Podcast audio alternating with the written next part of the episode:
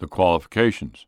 My friend, insomuch as you have been duly elected to receive the degrees in Masonry, there may be a question in your mind as to the need of giving any further notice to the qualifications of a petitioner.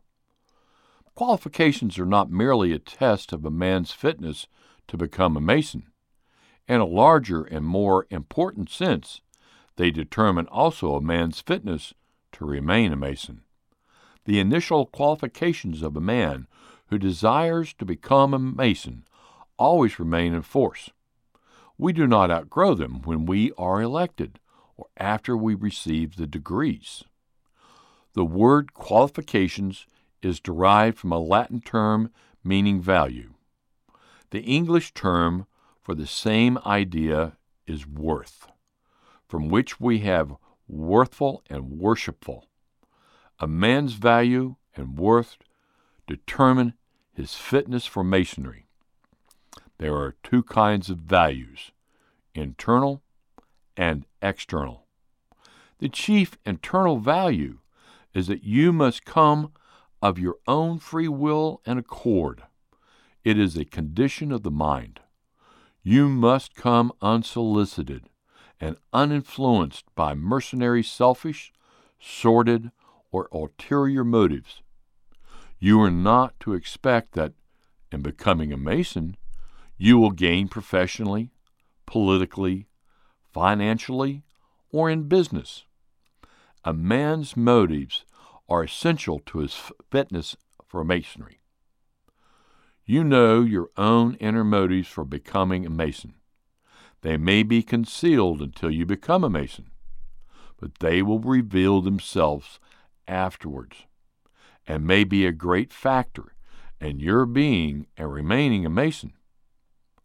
There are several external qualifications. First, physical. A petitioner for the degrees in Masonry must be a man, not a woman, nor a child. He must have the senses of a man, especially those of hearing, seeing, and feeling. He must be able mentally and physically to earn a livelihood, and must have no disability which would make him a burden or a charge upon the craft. He must have no deformity which would prevent him from performing the candidate's part in the several degrees, and performing when receiving and giving instruction. However, in certain cases, the Grand Master has the authority to dispense with some of these physical requirements. Second, mental. He must be of mental worth and of sound mind you will observe that the mental qualifications are not precisely defined.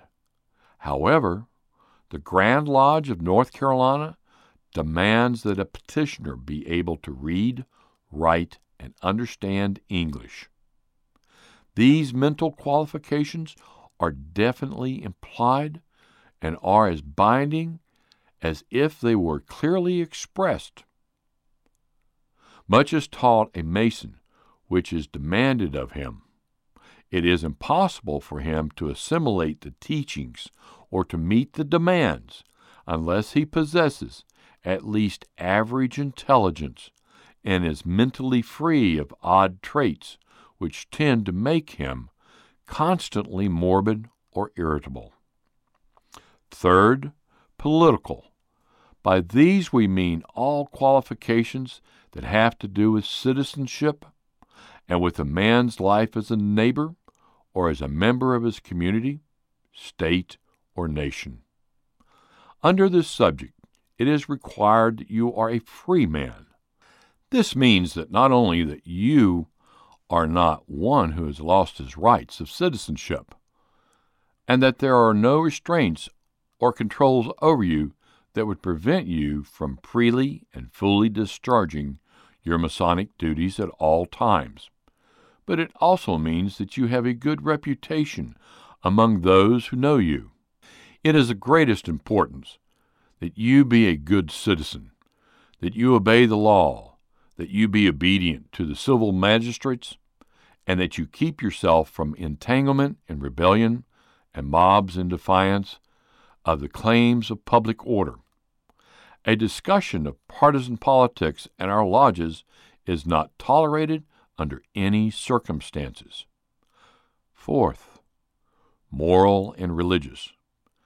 The petitioner must be of upright life and good morals. He must be a good man and true, a man of honor, virtue, and honesty. The moral requirement of the fraternity is so imperative and exacting that it is a contradiction in terms to think of a Mason as not being devoted to integrity and rectitude of character. As a religion, it is required that a petitioner believe in God and immortality, that he recognized the Holy Book as the rule and guide of his faith, that he practiced tolerance, that he not be questioned as to the particular form or mode of his faith, and that he not question his brethren on those subjects. A discussion of sectarian or denominational religious matters in our lodges is not tolerated under any circumstances. In short, a petitioner for the degrees in masonry must be a man of such bodily equipment that will enable him to provide a livelihood for himself and those dependent upon him, and to satisfy the demands of the ritualistic work. Mentally competent, responsible, discreet, of sound character and reputation, a good citizen, and a well grounded religious faith. His own master, free from external controls, devoted to the principles of brotherhood, and accepted to the members of his lodge. Freemasonry is an organized society of men devoted to the high principles of character building. If you give no service to the institution, you will receive little from it because character is developed far more by rendering than by receiving service. Unless you are prepared and willing to give the fraternity your constant and undivided loyalty, it would be better for you to remain outside its ranks. You may say that you are insisting on this in advance of your full knowledge of its significance, but we are, likewise, assuming much in your behalf. And we are prepared to admit our obligation to you in advance of actual fraternal association. If we have made no error in accepting you, we have no doubt that the principles of Masonry will deserve not only your loyalty, but your active and sincere cooperation in furthering the interest of the craft. There will not be a word spoken or an act performed which can hurt your dignity or your feelings. There is no physical or mental test to degrade you or masonry. Be assured there is nothing of a light or trifling character in any of the degrees. There is profound significance in every part of the ceremonies. You should try to interpret for yourself all that you experience.